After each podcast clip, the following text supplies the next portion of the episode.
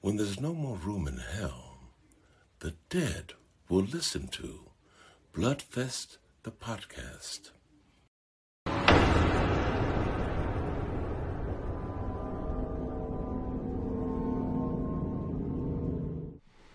Hello, and welcome back to Bloodfest, the podcast.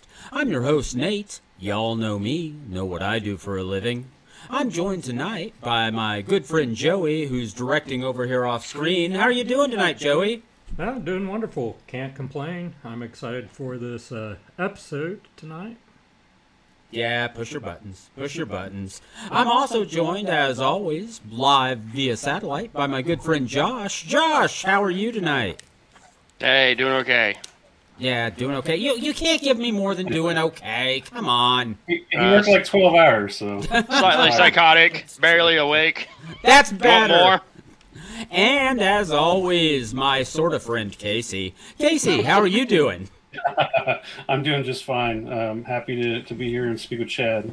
Outstanding. So tonight we have a very special guest. Chad Crawford Kinkle, the writer-director of Dementer, Jugface, and Organ Grinder. So Mister Mister Kinkle has agreed to come here tonight to do a little interview and then stick around and talk about the film Clearcut with us. So, Chad, I want to thank you so much for agreeing to be here tonight. Um, I'm sure you probably are used to doing much bigger venues and more important people that, than us, so we're just really blown away to have you. We are. I appreciate that. So um, I like to just jump right in, and I start with a pretty general question. So did you always want to be a filmmaker, or were you drawn to, to to film because you had a specific story that needed to be told? Uh, you know, I was just the art kid, and I uh, always loved uh, movies and horror movies. And uh, you know, I was making, of course, I grew up in a very small town in Tennessee, and uh, I didn't know where movies were made. I thought that they were just made in Hollywood. And uh So I didn't. I never thought that was a real profession, other than the fact that in high school I had bought uh, Tom Savini's uh, makeup effects book, and so I was trying to recreate, you know, his effects. And uh, my friends and I, we had. Um, well, my parents had like a, a V H S camcorder uh, that actually my grandparents had bought. Uh, And anyway, so on the weekends we were, I was already making, you know, really bad, uh, cheesy, you know, horror things like, like vampire stuff. Uh, we had a character that was called Microwave Man, and he, he was like a Jason character, but it was like a generic Freddy mask.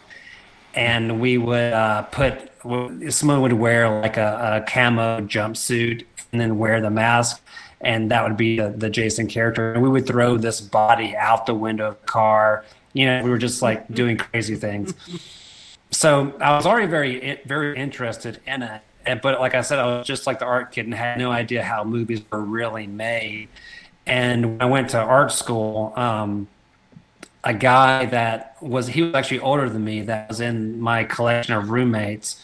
And he was already already in the film program, and I was just like, "Oh shit, I can like learn to make movies here."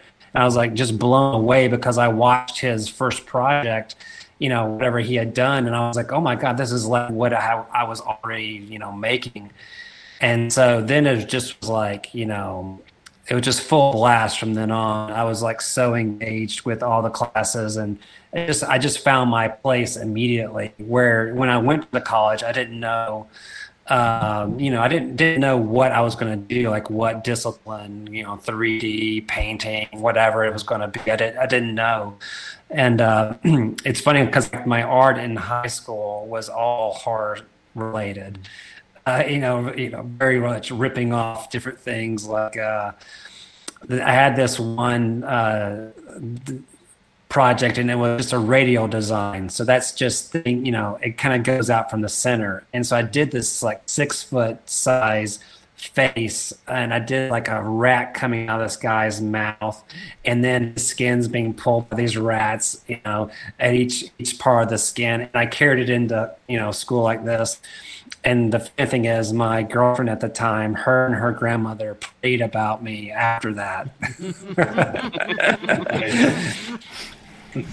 so, so I was always, you know, and then we did this, like, we had to make like a paper-mache pumpkin. And so, of course, I had it being ripped open, and the different panels had different Hellraiser-ish things going on.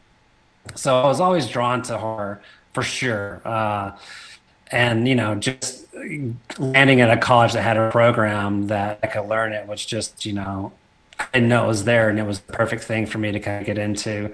So for this, so from then on, it was just about making uh, the movies that I want to make. Yeah. Hey, Chad, so, I kind of, I want to ask you, you know, all of us who are in the horror genre, we had some sort of movies, favorites that we grew up with. You know, like, I, I like The Poltergeist, uh, The Exorcist. What were some of the horror movies you grew up watching? You know, it, it was actually a lot of different things, because um, there was a show on U S A called uh, Commander U S A's Groovy Movies. Mm-hmm. Yep. And, and and I got exposed to a lot of cool movies through that way. I mean, I think I saw Night of the Living Dead for the first time on that. The original. And um, so I, I watched a bunch of Hammer, really loved Hammer movies because of that. Um, and, you know, and I like everything from really bad B-movie stuff all the way to, like, you know, just slick Hollywood horror. Um, so I, it was just, you know, I had a lot of different movies that I that I loved, um, from, like, Vamp to to, what, to whatever, Judd. I loved yeah. Judd when it came out. Uh, When it came out, my uh, the kids in my neighborhood, they played a game where they pretended that behind their house there was a uh, these planks in the ground, and that there was a tunnel that they can go into, and that there were the Chud kind of creatures down there, and they would stage these elaborate things where I would stand in front of the house, and they would be screaming behind it and come running out of the creek and saying that they were down in the tunnels. And I was like, please let me go down there. And they're they're like, oh no, you have to get you have to get a really big big shot to go down there. And I was like, give it to me, I'm ready. You know, like, I was just always into it. But um, I don't know, like, one of the things I saw early was, like, The Howling too. Oh. And um, it uh, it really affected me. There's a scene where she's hiding from one of the werewolves, and uh Diaz, and she's it, it's like a, outside against like a deck or something, and she's behind a piece of wood, and the werewolf reaches in and she slices the hand off, and it and it freaked me out so bad that that severed the hand. And I'd go on to, like, you know, be in school and read Freud and read about castration anxiety, and I was like, that's what it was. That's what it, it freaked me out so bad. And uh, the cool thing was, when I was touring with Jugface to the festivals, I um, I was in Spain, and I got to tell Joe Dante that story at dinner. it, was, it was like, you know, full circle for sure. Oh, that would but, be amazing. Uh, the first real, like, the time I remember being scared first was um, uh, a, a Wizard of Oz. And it was it was not even the witch, it was the monkeys. Oh. The monkeys oh, to me were yeah. so terrifying. That's the first time I really remember being just kind of shook. And I, even when I started, even before watching um, the Commander U S A stuff, I guess I would just w- find movies to watch like that. And I had these big, bigger sized Legos. I don't remember what they were called. Duplos. And I made, like, Duplos. I guess, and I made, I made a mask to wear to not be scared. And I'd sit there and watch whatever the horror movies were. Okay, so... Yeah, uh, I was going to say, have you seen uh, The Wizard of Oz two? Because the monkeys are way more terrifying than that. I haven't. I, I haven't. Don't watch it then. So I was going to ask, so you, you talked about liking a lot of different types of horror, which honestly I feel, because I'm kind of a generalist. But your your career so far on film has been very focused in the, the area of folk horror. And has that always been has that always been an area that you've loved and wanted to work in, or did it just happen with these particular stories? Uh, it, it, it's never been a it, in the beginning, it was never a conscious thing. Um, It's kind of strange, because that wasn't even a term, whatever, ten years ago. Uh, and I don't know, I just wrote from what I kind of knew uh, from growing up in this small southern town. uh, when I was in college, um, you know, I was I read horror novels, and I read, but I wasn't like a, a well-rounded reader. But when I would do writing projects, my teachers, multiple, pulled me aside and said, "Man, your stuff really reminds me of Southern Southern Gothic literature." And I was like, "Oh," I was, I was like, "I don't know, I don't know, does it?" You know. And so when I started reading, I was like, "Oh yeah, this is kind of right down my alley of what I'm kind of interested in," mixed with more kind of magical things or folk magic, you know. And that kind of ties with what, you know, my upbringing, I guess. And so it just was a natural thing that these are the type of stories that come out of me. It, um, I don't even really focus. I'm just interested in, in the, those elements um, because, you know, I watch all kinds of movies, and like hardest, you see movies all the time, and I'm like, oh, I, w- I want to make that type of movie. Mm-hmm. And but what you end up realizing is that you're never going to be able to do that.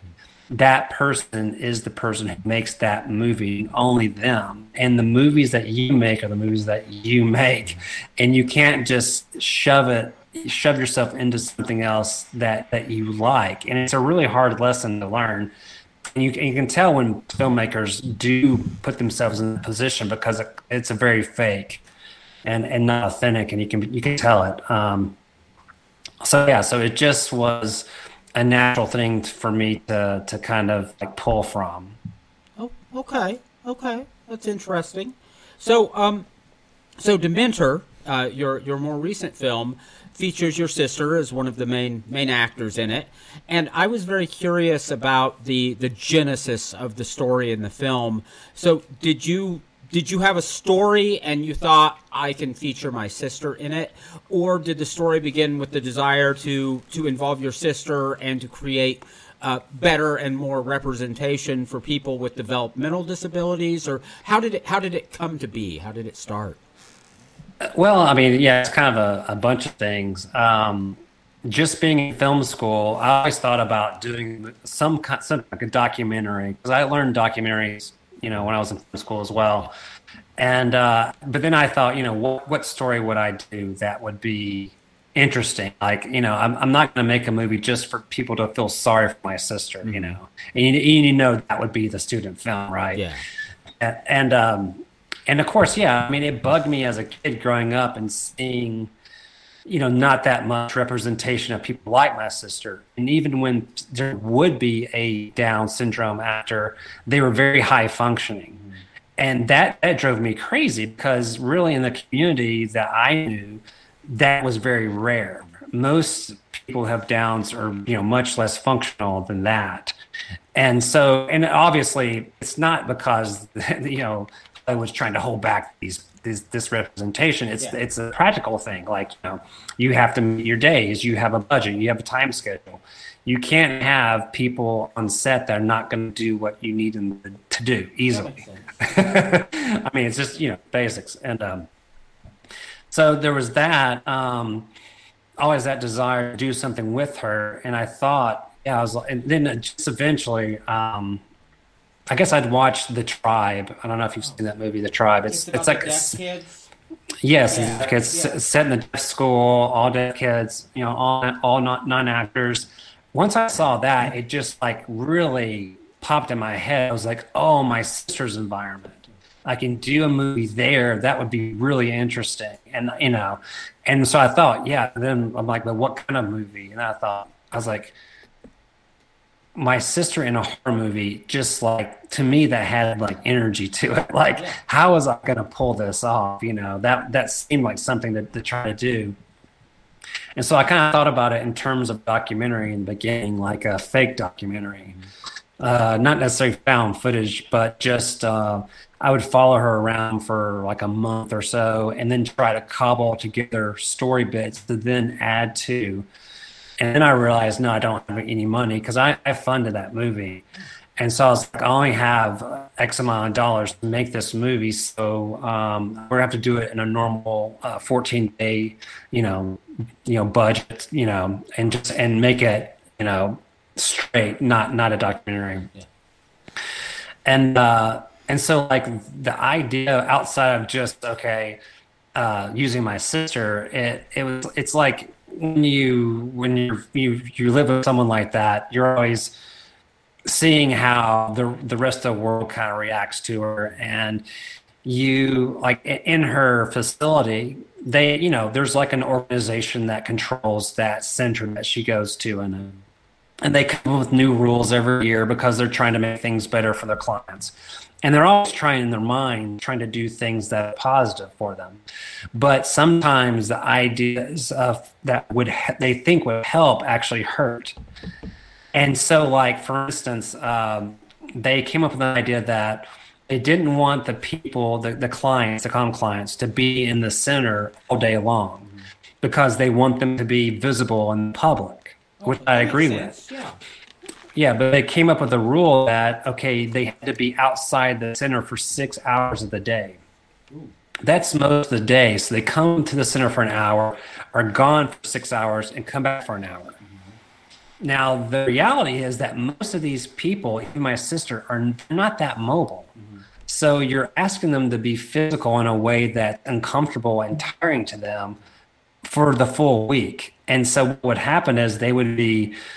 Uh, you know, on the weekend, they would just let them stay in their, their pajamas at the house and, and hang out because they were so tired from the week of being drug around. It's almost cool, honestly. Yeah, yeah I, don't, it's, I, I, I don't even think I go out six hours a day. Right. So, so that that was sticking in my brain, and just the overall idea of the overly compassionate people, their desire to help can hurt a lot because a lot of times they're blind to the all the issues, you know, or the realities of a situation, and it's just it, it's not really realistic. Or, and so, so that's kind of how, you know, it started in my in my brain. Okay, well, I I, I actually enjoyed hearing that. Um, so, I really liked that Dementer gave us more and better representation.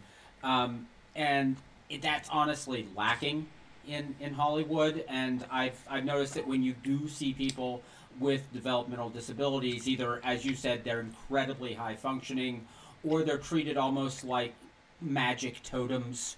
You know, I right. Yeah, and I honestly I hate that. I I have an uncle who is developmentally disabled, and I hate that sort of representation. How important yeah. is it to you that we actually find a way to get Hollywood to change it and give us better and more realistic representation? And you think we can get them to change that? Uh, yeah, I mean, you know, times change and people get sensitive. And Hollywood's always going to bend to um, the will of the of the ticket buyer. Okay. Uh, so I think that will change over time. Like, I, I don't own, just on one hand, I don't have a huge problem with a Down syndrome character being magical in a way, you yeah, know, like yeah. on, ju- on just its face, you know, the fact that they're always presented like that is troubling.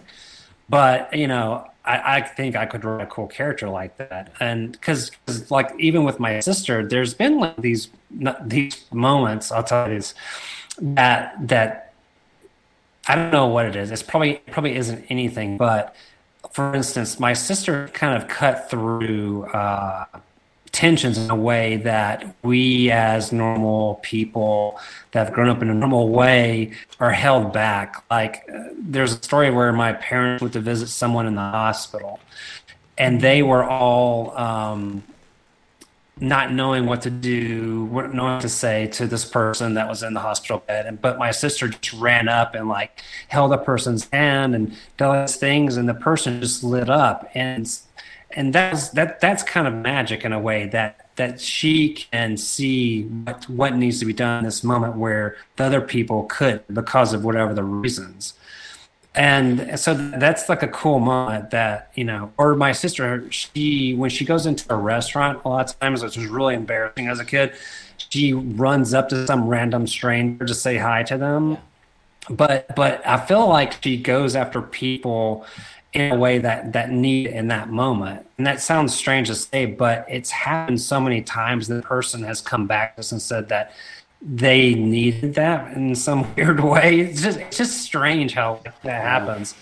And then uh, just recently, um, my mom's been telling me this story that the aides told her about um, about my sister talking with my dad, like like looking looking into the room, seeing him. He's, he's passed away, and and having this conversation with him, and they're just they're just kind of sitting back like, that's really strange.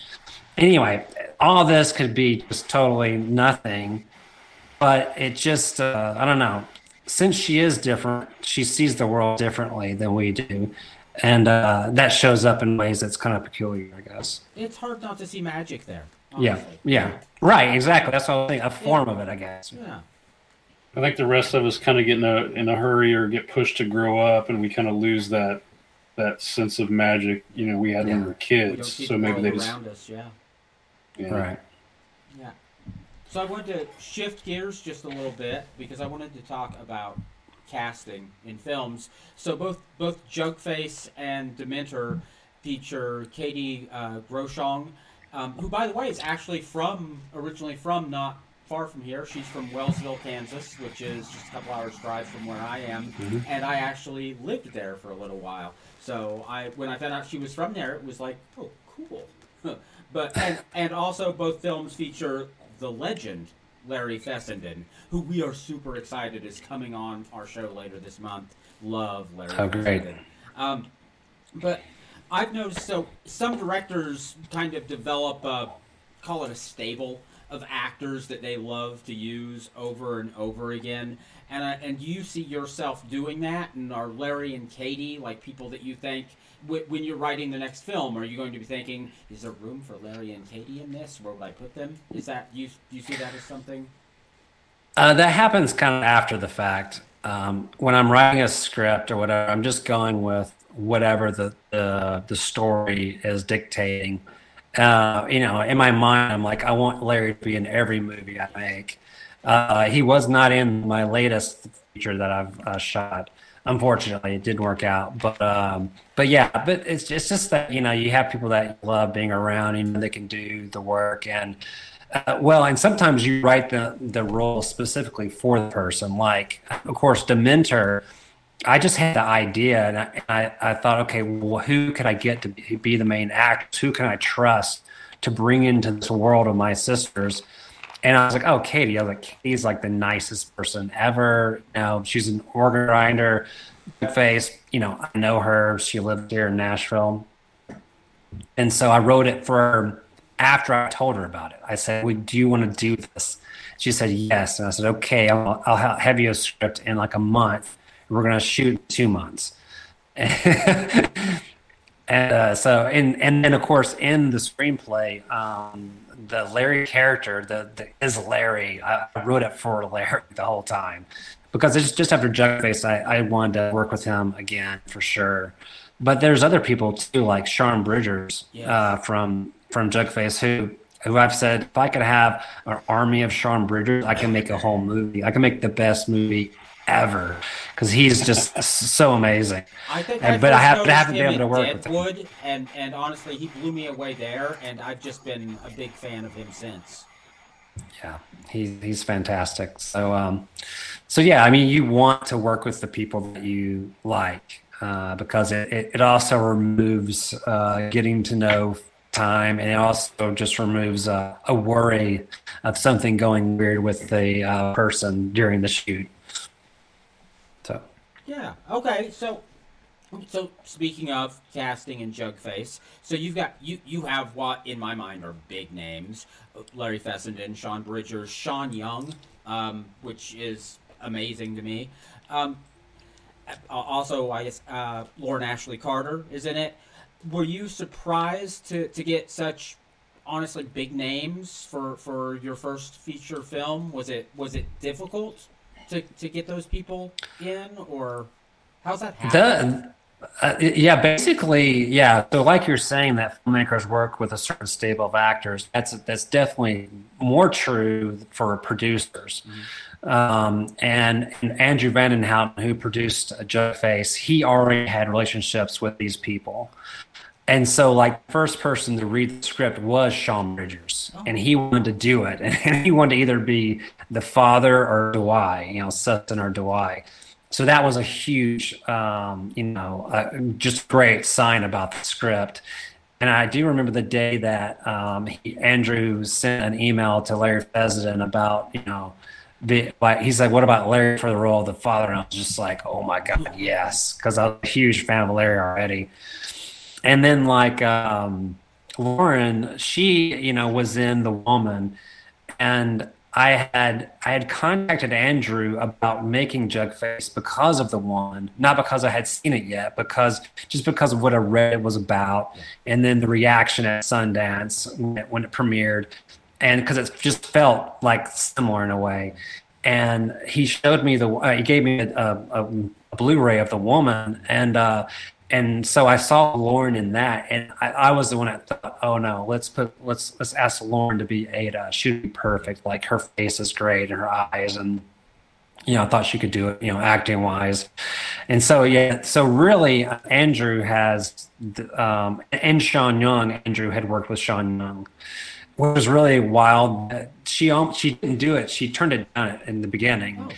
and. Um, She said it was really weird. She's like, what is this? I think is what she said to Andrew. And uh, then she came back later and said she was going to do it. And I didn't believe Andrew. I was like, really? Because it'd been like a month. And I and, and after we shot Jugface and her like ex interview, she was asked why she did the movie. And she did it because she had turned down Andrew for um, The Girl Next Door. I think that's the name of it. Oh, wow. The mother role in that. And and she regretted not being in that movie, which is a total slap in my face. You know, normally the people read the script like, I want to make this movie because of the script. This is an amazing opportunity. Right. Instead, it was like her, you know, being regretful about not being in this one movie by Andrew.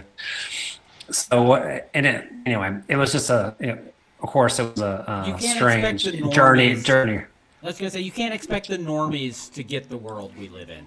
So that's true. That movie was, uh, that's the one with the girl tied in the basement, right? Yes, yes. right. Yes. Yeah, that, or at least one of them, because I know there's like two of them with yeah. the same name, I believe. Yeah. Okay. Um, yeah, that was yeah. a, that's a horrible film. I mean, it's a good film. It's a good film. Well yeah. made, but it's, but it's yeah. a terrible story. Oh my God. Yeah, it's so rough, yeah. So for the audience at home, we want to play the teaser trailer for Jugface, so... Mister Director, can you roll that footage? The pit has spoken. It is an honor to be chosen to be with it in this world. You know that. But without the blood, the waters, the pit would heal no one. It's like...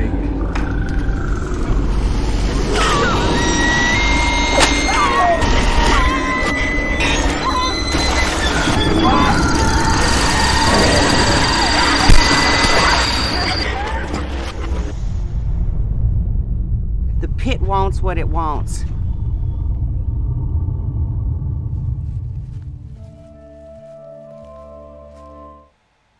Oh, I love that trailer. So, Jugface, which I'm I'm gonna tell you, I am absolutely in love with this film. I've seen it several times, and I will probably be watching it again soon.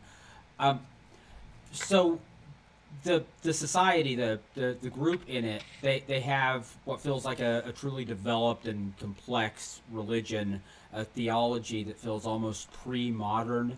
And I always wondered, did so did you spend time like developing the the rules of the religion, the religion itself, before you wrote the screenplay, or did that just kind of develop in the writing? Uh...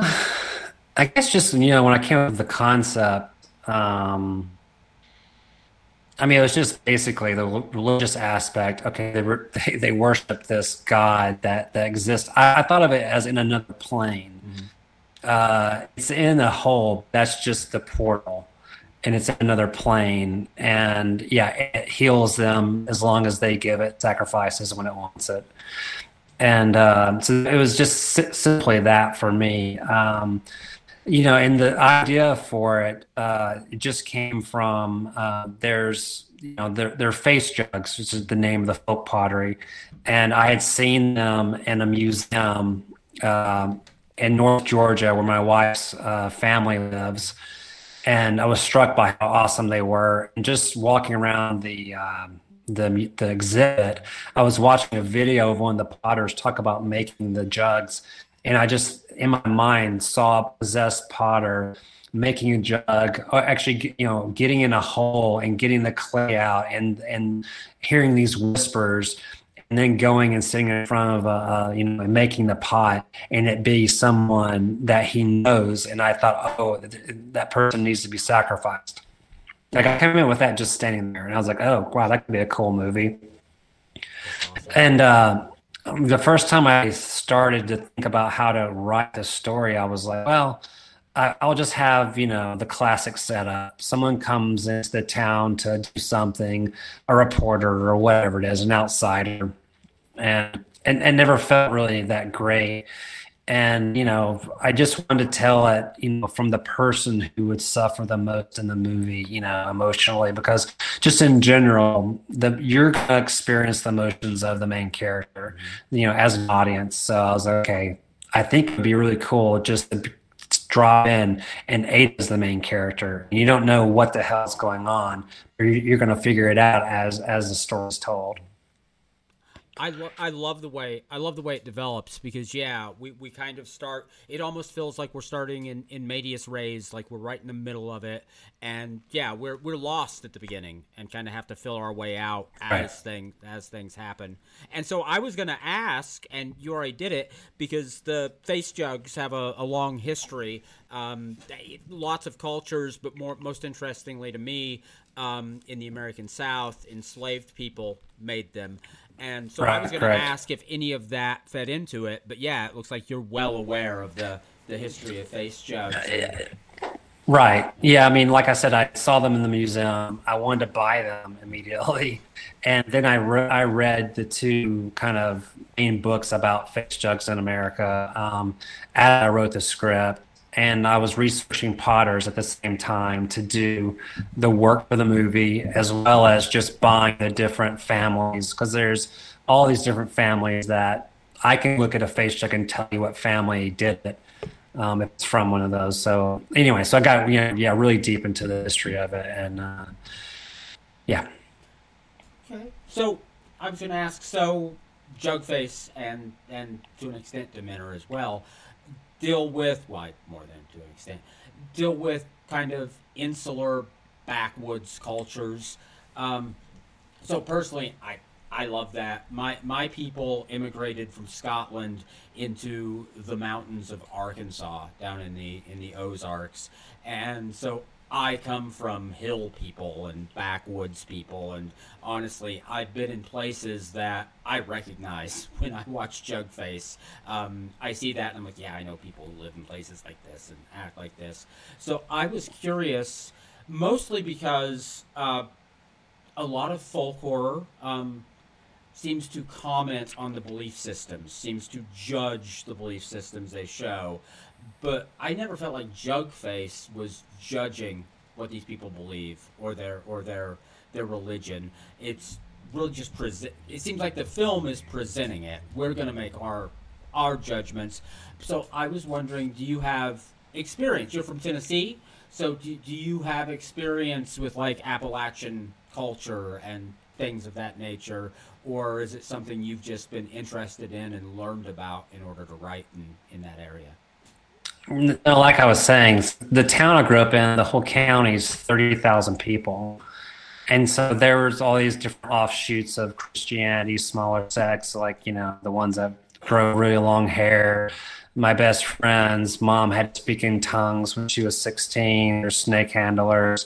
There's also beliefs about, you know, um, just just different types of like boogeyman or, or witches and just all kinds of stuff is just prevalent in that culture. So I don't know. I just don't. Um, I know a lot of different people, I guess. I've grown up with a lot of different people, and I've met a lot of different people just, you know, growing.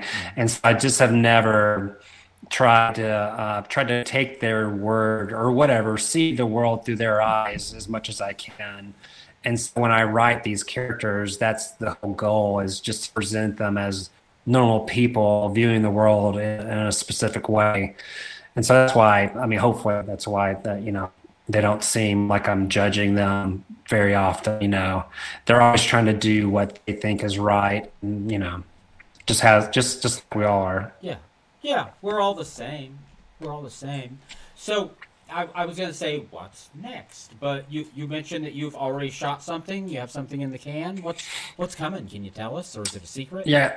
Well, I can just tell you, um, yeah, it's, it's another folk horror that I shot in Alaska. Ooh. And, uh, yeah, so a new setting for me for sure. Um, it's kind of a spur-of-the-moment type of uh, opportunity. And um, so, yeah, we've done a little bit more shooting, but um, been editing for months on it. So hopefully next year it will be in festivals. Outstanding, outstanding. Well, I'm very excited to hear that um, because I've been I've been waiting for something new because I've been a I've been a fan for a while. I know these guys are too. So before we move on to the next part of the show, Josh, Casey, Joey, do you have any more questions for our guest? Yeah, I've got something. Um, um, I'm just curious, what movies have, what new movies have you watched recently, or, or at least movies that are new to you uh, that uh, that really stood out, some something you really enjoyed? I'm gonna have to look over to my like movies that are sitting over there. Uh,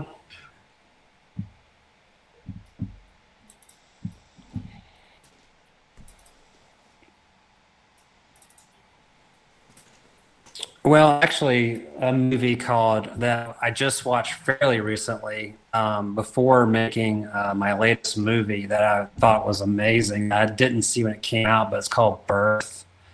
It's got Nicole Kidman in it. Oh, and it's the director of Sexy Beast and Under the Skin. It's absolutely amazing. Shot in New York. It's so twisted. Uh, I don't think I don't I've even seen wanna, that one. I don't even want to... Yeah, it's like basically she has a real. I'll just. It's not that much. Yeah, I'll just, I'll just semi ruin it here. But uh, she's a lady in New York. Her husband has died, and then a boy shows up saying that he is her her dead husband, and he knows all the stuff about her that only the husband knows, and it is dark. It's it's really great.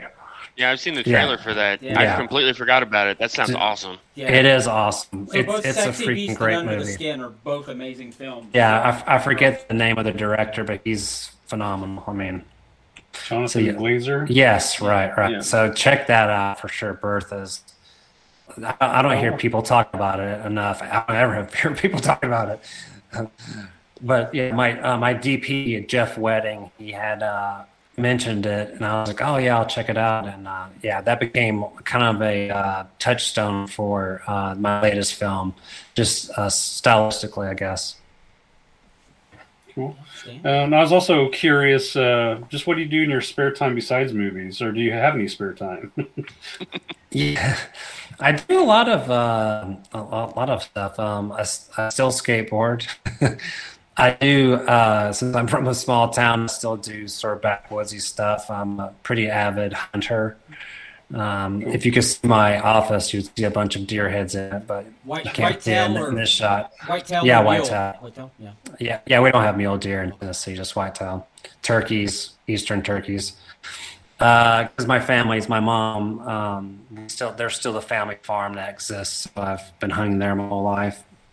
Um So, yeah, I mean, of course, movies, reading, books. I'll, I'll find a new hobby every once in a while. You know, do a lot of writing, obviously.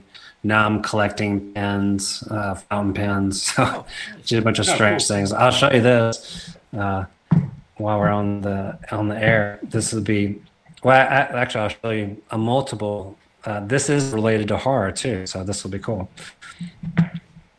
Okay. Um, the first pen – is this one is a Waterman fifty-two oh. from ni- nineteen fifteen, and this is more than likely the type of pen or the model pen that Lovecraft used. Oh, and I bought it, and it's been restored, so it's really freaking cool. Oh, that's awesome! So I'll show, yeah, I'll show you. It's like just a oh. little nib or whatever.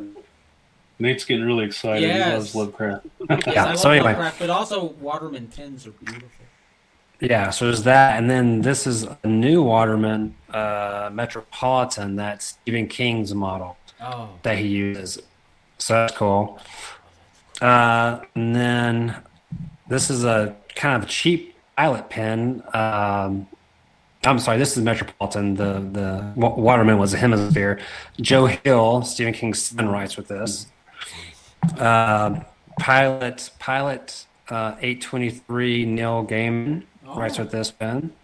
Now the best coming up. Okay, this is an Italian maker called Vis- Visconti. And this is the limited edition Dario Argento edition. Oh, nice. Yes. Nice. It came with this box that had two ink wells that say Ar- Argento in the glass or on the top and two different inks. And it's just, it's crazy. It's like one of fifty that were made. Oh, that's beautiful. So, so you've wandered into into a group of massive Argento fans. So Okay. We're, we're well, you, yeah, you, for, you can, yeah. You can see in the the background that poster, mm-hmm. the Suspiria poster. Nice. That, that's autographed by Argento. Uh, Jeff, the my wedding, my D P w- was in Italy. I had been to Italy to his store, Profondoroso's store, in Italy, and I remember asking about Argento, and she's like, "He's not here." And I'm like, "Okay," you know. But uh, but Jeff was there during Halloween. And happened happened to go by, and it said Argento's going to be here signing, and he was like, "Oh my god!" And so he brought me that back, and I didn't even know it. Oh, that's you know, it says it says to Chad. So yeah, I'm I'm a huge Argento wow. fan. Yeah, oh, that's beautiful. That's beautiful. So, what's your favorite Argento? Uh, I mean, probably Suspiria. I mean, I could say Deep Red too. It just depends on, on what day that you would ask me. Yeah. Everybody thinks I'm nuts, but it's Tenebrae for me. I think I think Tenebrae, I like that one too. Yeah, I think yeah. Tenebrae is just the best. And it, it's John Saxon, honestly. That's true. It adds an extra level for me. So I love John Saxon. I even yeah. love him in things like The Bees. I've been uh, when I edit in the program that uh, that I use, um, it can do a thing called scene detect.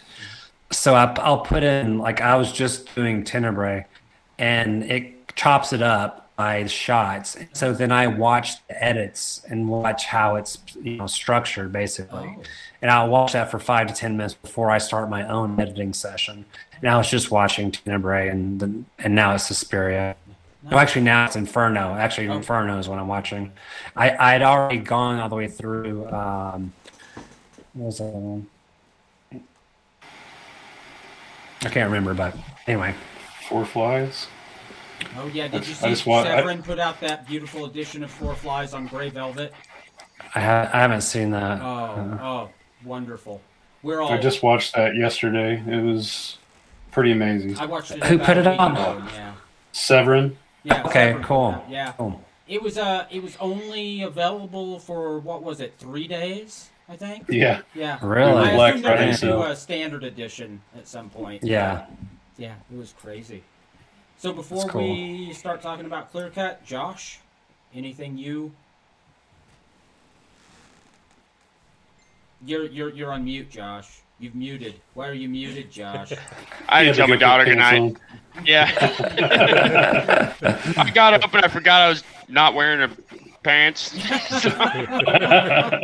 Sorry, guys. That's normal for Josh. Yeah. Yeah. yeah. Never any pants. That's, that's all I had was just to make myself embarrassed. Now I just sit here and stare some more.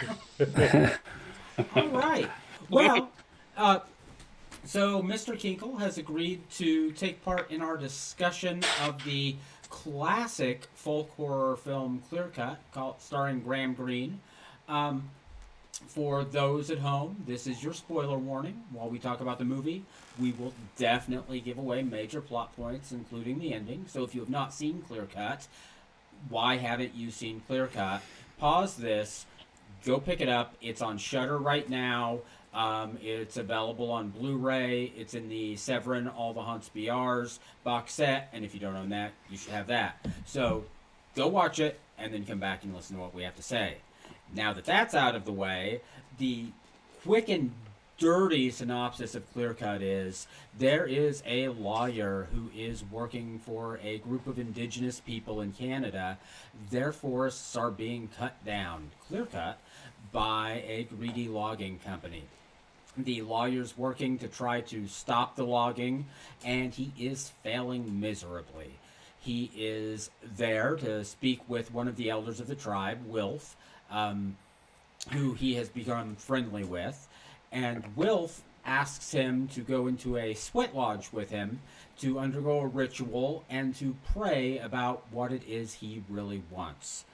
During the sweat lodge ritual, he has some strange visions in which he sees a man he doesn't know, Graham Greene.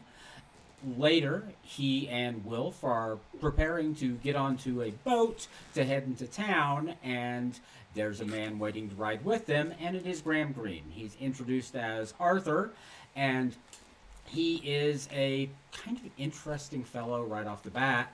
He asks the lawyer, Peter, what have you done for me lately? And Peter's like, well, you know, trying, but I'm losing. So Arthur, played by Graham Greene again, um, asks him, what should we do next? To which Peter, the lawyer, first says, I don't know, blow up the mill.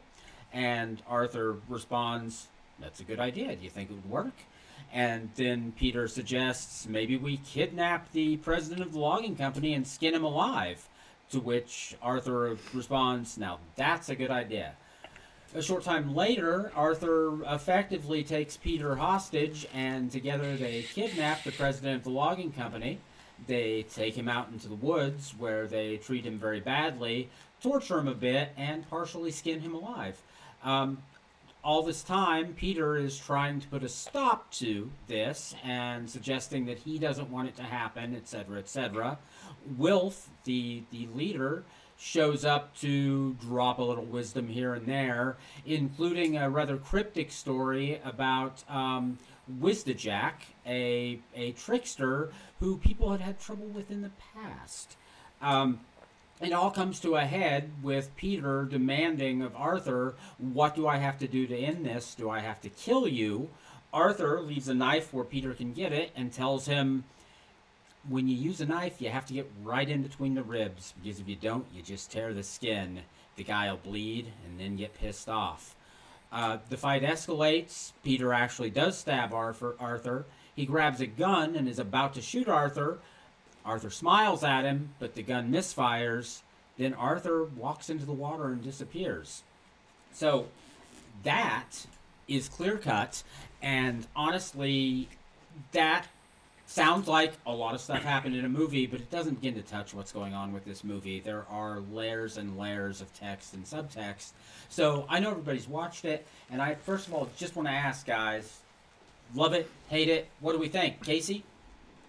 Yeah, it was really good. Uh, this was the second viewing. Um, I've I've got that uh, All the Haunts Be Ours box set from Severin, and it's it's one of the films in there.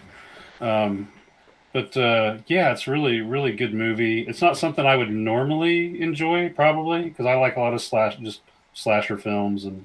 Yeah. Um, just, but you get a so man's leg skinned, you get cops yeah, shot so, in the yeah, head. So you get... that's when I started getting excited. When when he started skinning his leg, I was like, yes, this is an awesome movie. Awesome. And then uh, we got a couple cops that show up and they get shot in the head, and um, or at least one of them did, and you see all that blood splatter.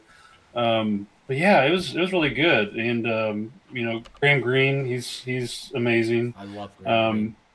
But uh, yeah, I, I really enjoyed it. Um, Um, you know, I would uh, definitely watch it again. I'd recommend pretty much anybody to watch it, even if it's not something you normally watch. Uh, you might end up enjoying it. So I'm going to, before we go to anybody else, I'm going to do something that has become ritual at this point. So Joey, do you like this movie? Man, I'm too busy directing and putting together a podcast. I don't have time for movies. He never sees any other movies. So Josh, Josh, were you a fan? Yeah, I'd never even heard of this movie before, and you were like, "We need to watch this," and I said, "Okay, well, you got Graham Greene, so that's good enough for me." Yeah. And yeah, it's just it. The story was just awesome, and you know, I'll definitely watch it again. So Graham Greene is just a selling point for me immediately. Yeah. Honestly, I saw him; he was on the case, and I'm like, "That's it. Yeah. It's worth it." So Chad, so you suggested this movie, so I'm gonna I'm gonna guess that you're a pretty big fan. Yeah, I mean, I'd seen it a while ago, so I refreshed and watched it, and yeah, it's it's just a great movie. Um, understated, you know, and it, like, you know, can be read kind of two different ways, that that guy, you know, Graham Greene is real or he's not real. And, you know, even though in, even though in a way in the very beginning, it, it bugs me a little bit when they set up that character as being supernatural. Mm-hmm. Just his like intro to the the island is kind of floating over the water. Yeah. It's just a P O V, you know, and I love that. But uh, it also kind of was like, oh, like, yeah, already the, you know, Native Americans are being treated as supernatural. Oh, you know, you know. But really, it's a great advice because that could just be his point of view on the canoe that he's always in. Yeah. So it's just, so I really think it's it's kind of perfect in that sense. And yeah, and you know, you're, you know, I don't know, it's just, it's just really cool. It's a very simple story. Yeah. And I think, you know, it's very clear when he's in the sweat lodge that this is his anger. Cause he said before, he just, he's just, I forget the word he used. He may have said revenge, or he just wants people to pay or something like that. Yeah. Someone has to pay, yeah. yeah. And so you really get that, okay, this is, he's manifested this, or has he manifested it? And um, it's, yeah, it's cool. Um, the only thing, like, when you were just talking about it again, that kind of leapt out to me is some of the symbolism just with, that I don't know, because I, has anyone read the book? I have not. I know the book's called A Dream Like Mine, I think. But right. I haven't read it. Is that written by someone who's Native American, or is it written by, you know, just a white dude? I don't know. I don't. I don't know. So one of the things that so I I have had thoughts about. Well, we're so I hate to say it this way, but there is a trope referred to as the magic Negro, and right. I, I it's part of me can see this movie as, well, he's the magic Indian. One of the things, and it's from outside the movie, that makes me back off on that interpretation a little bit is Graham Greene has actually said he thinks this is the best movie he's ever been involved with. So, yeah, yeah, I don't think yeah. he feels that way about it, and so I, I lean toward taking his side on it because God knows he knows more yeah. than I do. But, yeah, and I, I, it works. He is presented well. Yeah. Like his representation is perfect. Yeah. And I think that's why it's it's authentic, and I think it works like that. So a lot of times people, you know, will say, "Oh, that's a trope. You can't do that." When people are do things all the time that are tropes yeah. in real life, and so they, they wouldn't exist if people didn't do them. And so people have that criticism of Jugface. Oh, they're just tro- Southern tropes that you're doing. I'm like, no, no, I'm doing real characters, real people yeah. that also have this element that you're familiar with. Yeah. And and so anyway, um, I think he's handled really well, and you know his character is. But I, I was talking about with the imagery, and I don't. It just it just made me think about Christian imagery twice in the movie, and that's why I wondered if it was a director's choice or that was in the novel. When when Graham is like he's on the boat with his arms out, yes, that's a total that's a Christ-like image. Yes. And then when he dies in the end, mm-hmm. it's a Christ-like image. And I think that in a way, is, if we, if we want to just leap ahead maybe and talk about uh, what we think the the ending means, I feel like there's some Christian kind of turn the other cheek.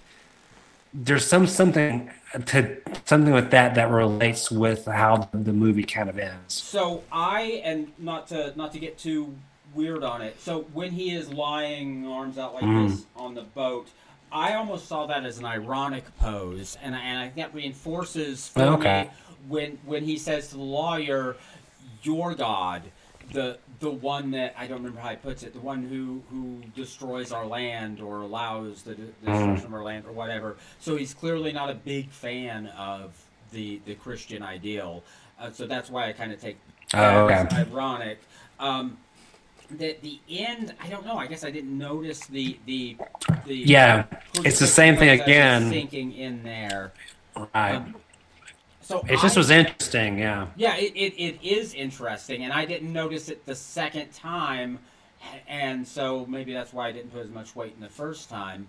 So for me, I always read, and and I, I don't know if this is the right reading, but it's what I get. I always read it as an indictment of pacifism, that he that, that we are learning that to win the war against evil men, sometimes you have to make people pay. You can't always just follow the rules, work within the system. Sometimes you have to fight back. You have to you have to match their violence with violence. They're raping the land violently. You have to to give them violence in return if you're going to get anywhere. Which is a which is a dark and rough thing for a film to say, but I, I always feel like that's what it is saying, at least to an extent. But, but, but in the end, do you think that's what it says? Like in the way it, the movie ends. So the the ending I is feel like yeah during because it's ambiguous yeah. because yeah we're we're seeing Peter and Wilf be arrested, but Peter seems happy about it, honestly. Like mm-hmm. like he feels like maybe he's won something here, even though he's in handcuffs. So I don't know. I read the ending ambiguously.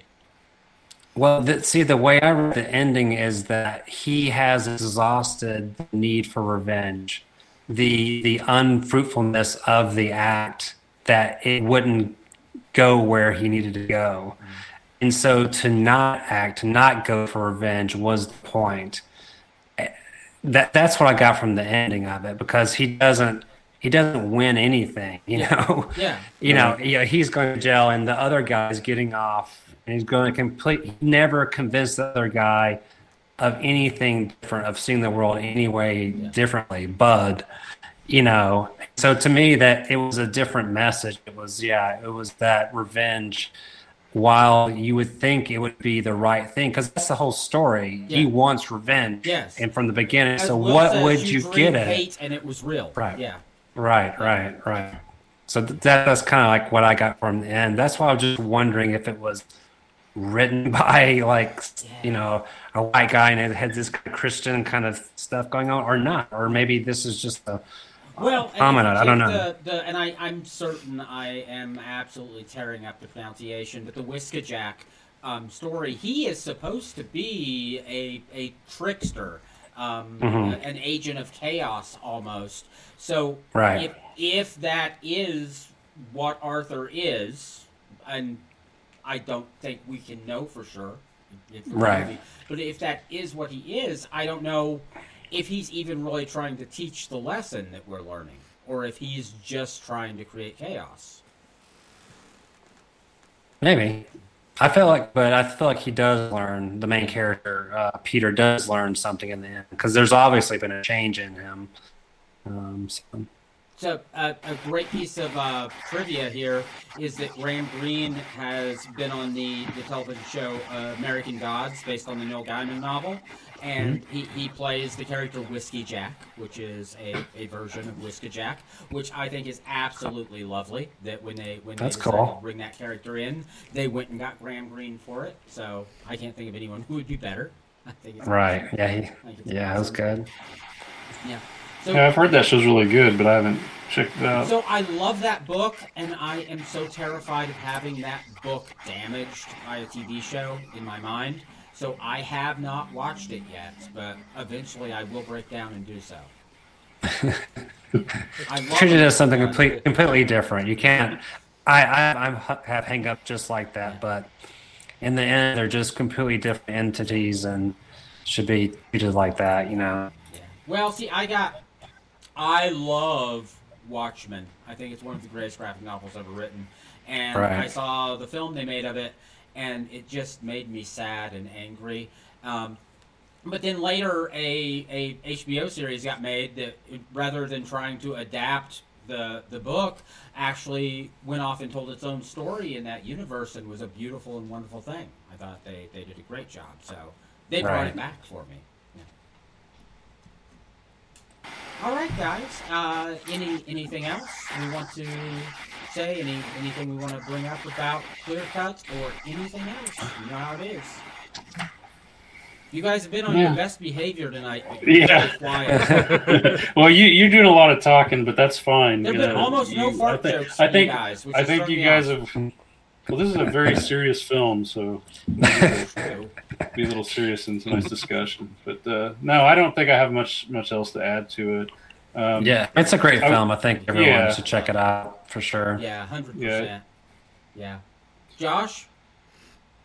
Yeah, kind of, kind of like what Casey said. It's not something I would usually watch, but it really did grab me. That's, I, you know, and the I like recommendations. I, I usually watch some of my best stuff because I don't find it. Yeah, yeah. That's honestly, yeah. yeah. Somebody said you should check this out, and yeah, yeah. Antlers. That's another good one that he's in. Yeah. Um, that's a newer film, twenty twenty-one. Yeah, that was um, really good. I like it too. Yeah. Did you guys?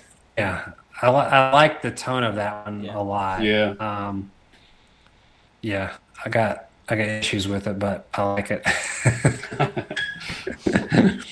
yeah. Yeah. I'd say Clearcut's better. Of yeah. the, oh, oh yeah. It's it's sure. way more coherent with yeah. all the ideas. It Antlers felt like it threw in a couple of just ideas that didn't make much sense. Yeah. You know, like yeah. the the Indian revenge thing about it was really a one-liner that just does not hold water at all. Just right. very strange. And yeah, and just using a sort of the it's a difference. Yeah, it's a good comparison really because they use the one you know Indian character about he's explaining the mythos is all he does mm-hmm. in the whole movie, mm-hmm. and and you know that's just such a that's that's a real trope. Yeah. That, that right. they understand the mysticism True. Of something, you know. They're the all-knowing of whatever, you know. It's just like, you know, it just wasn't that aspect of it, was it? I don't know if it, I think it was based on a short story. I think so, yeah. I think Two? Was, yeah. yeah, yeah. I wonder. I mean, it's it's strange because like, people are always like, this movie is a great script. Like, they'll say things like that. And I always like laugh about that because... it's really hard to know what the script was mm-hmm. when you get to the final end of a movie. And you know, to have something based on it, you really don't know. Because it's really, when I, if you, re- if you read the script for Jugface, mm-hmm. it's very dark. It's darker than the movie. But that, that collection of actors could not go there yeah. a- as a group. So it lifted it up a little bit, even, even though it's very dark still. Right. Uh, and then, you know, and then, of course, you know, the way I directed it gave it a different feeling, you know, than than really kind of how I'd written it. I, ru- I wrote it to be shot more like Dementer. Okay, okay. But, but we had the tools to do it more cinematic, so I adjusted to that. Okay, and then the editing, once you get to the editing, it's it's not a rewrite. It, but it's a restructuring of the elements that you actually have from the shoot, what you were able actually to get. Because when you actually make the movie, you have whatever you want to get from the film that's this page. But the reality is, I, I say in Jugface, I got seventy percent of what I wanted, seventy. So that's the movie you have to make out of that seventy. It's not the one hundred. Mm-hmm. So it's not the full script. It's the seventy percent of it. So it's strange. So then you look at Antlers and you think of those two elements and you think, well, those don't quite work well. Was there more that wasn't, you know, that just didn't work or that didn't translate or, you know, there's there's many just factors. But anyway, that was, that was a ramble. No, no, no, not at all. So I, I find it interesting. Sometimes you get a shot at seeing like an early work print of a film that you're that you're already familiar with. And it's fascinating to me to see how different, you know, an early cut of a film can be and how much changes just in the editing. And and it's it's interesting to peek behind the curtain whenever you can.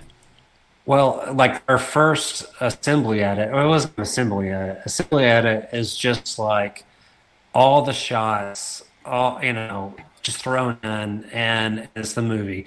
Uh, but the, our first like real cut, we showed it to some people and they had no, and this is Jugface, they had no idea what the pit meant because there was no credit sequence. Oh. And I and I realized then, I was like, and I had the idea of the, the background history of the church, you know, the Christian people and what happened. And I was like, oh, we need to have this animation first so that they, they understand that the pit is bad. But see, but the first people who watched it just came over to the editor's house, didn't know that. So they, they just thought it was a hole in the ground. Oh. Whereas, you know, everyone else who watches the film knows already yeah. that hole, That's not going to be good. Yeah. Well, it's not the, the hole's not bad. It's God, so it can't be. As long as you, as long as you feed it, it's yeah. true. Yeah. yeah, I mean it's easy. Just I like every once in a while. Come on, yeah, right? Yeah, throw some people okay. in. Okay, all right. Well, once again, I want to thank you so much for being here, Chad.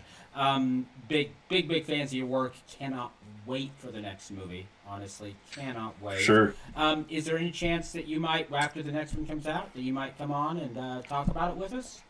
Yeah, of course, man. I'm always open to talk about horror movies and I, I love mine or whoever's. The spot. Oh. They, they, they can't tell me to fuck off. But it's... No, no. I mean, I, I, mean, I, I, know, I really I have a. I don't know how I call it an open door policy, but it's uh, pretty much I'll do any interview because I just love talking about films and uh, to whoever whoever wants to listen. Well, that's outstanding. So, See, that's that's awesome. The reason we do this. It. We just like talking about movies. So, and, that's awesome. And we discovered that we could get other people who are smarter and more important than us to come and talk about movies with us. So it's awesome. All right, all right, everybody. Well, for Bloodfest the podcast, I've been Nate.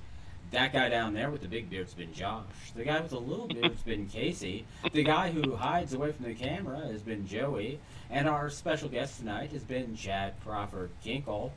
Our opening narration is done by Ken Faree. The music's done by us. And that's all there is. Catchphrase sign off.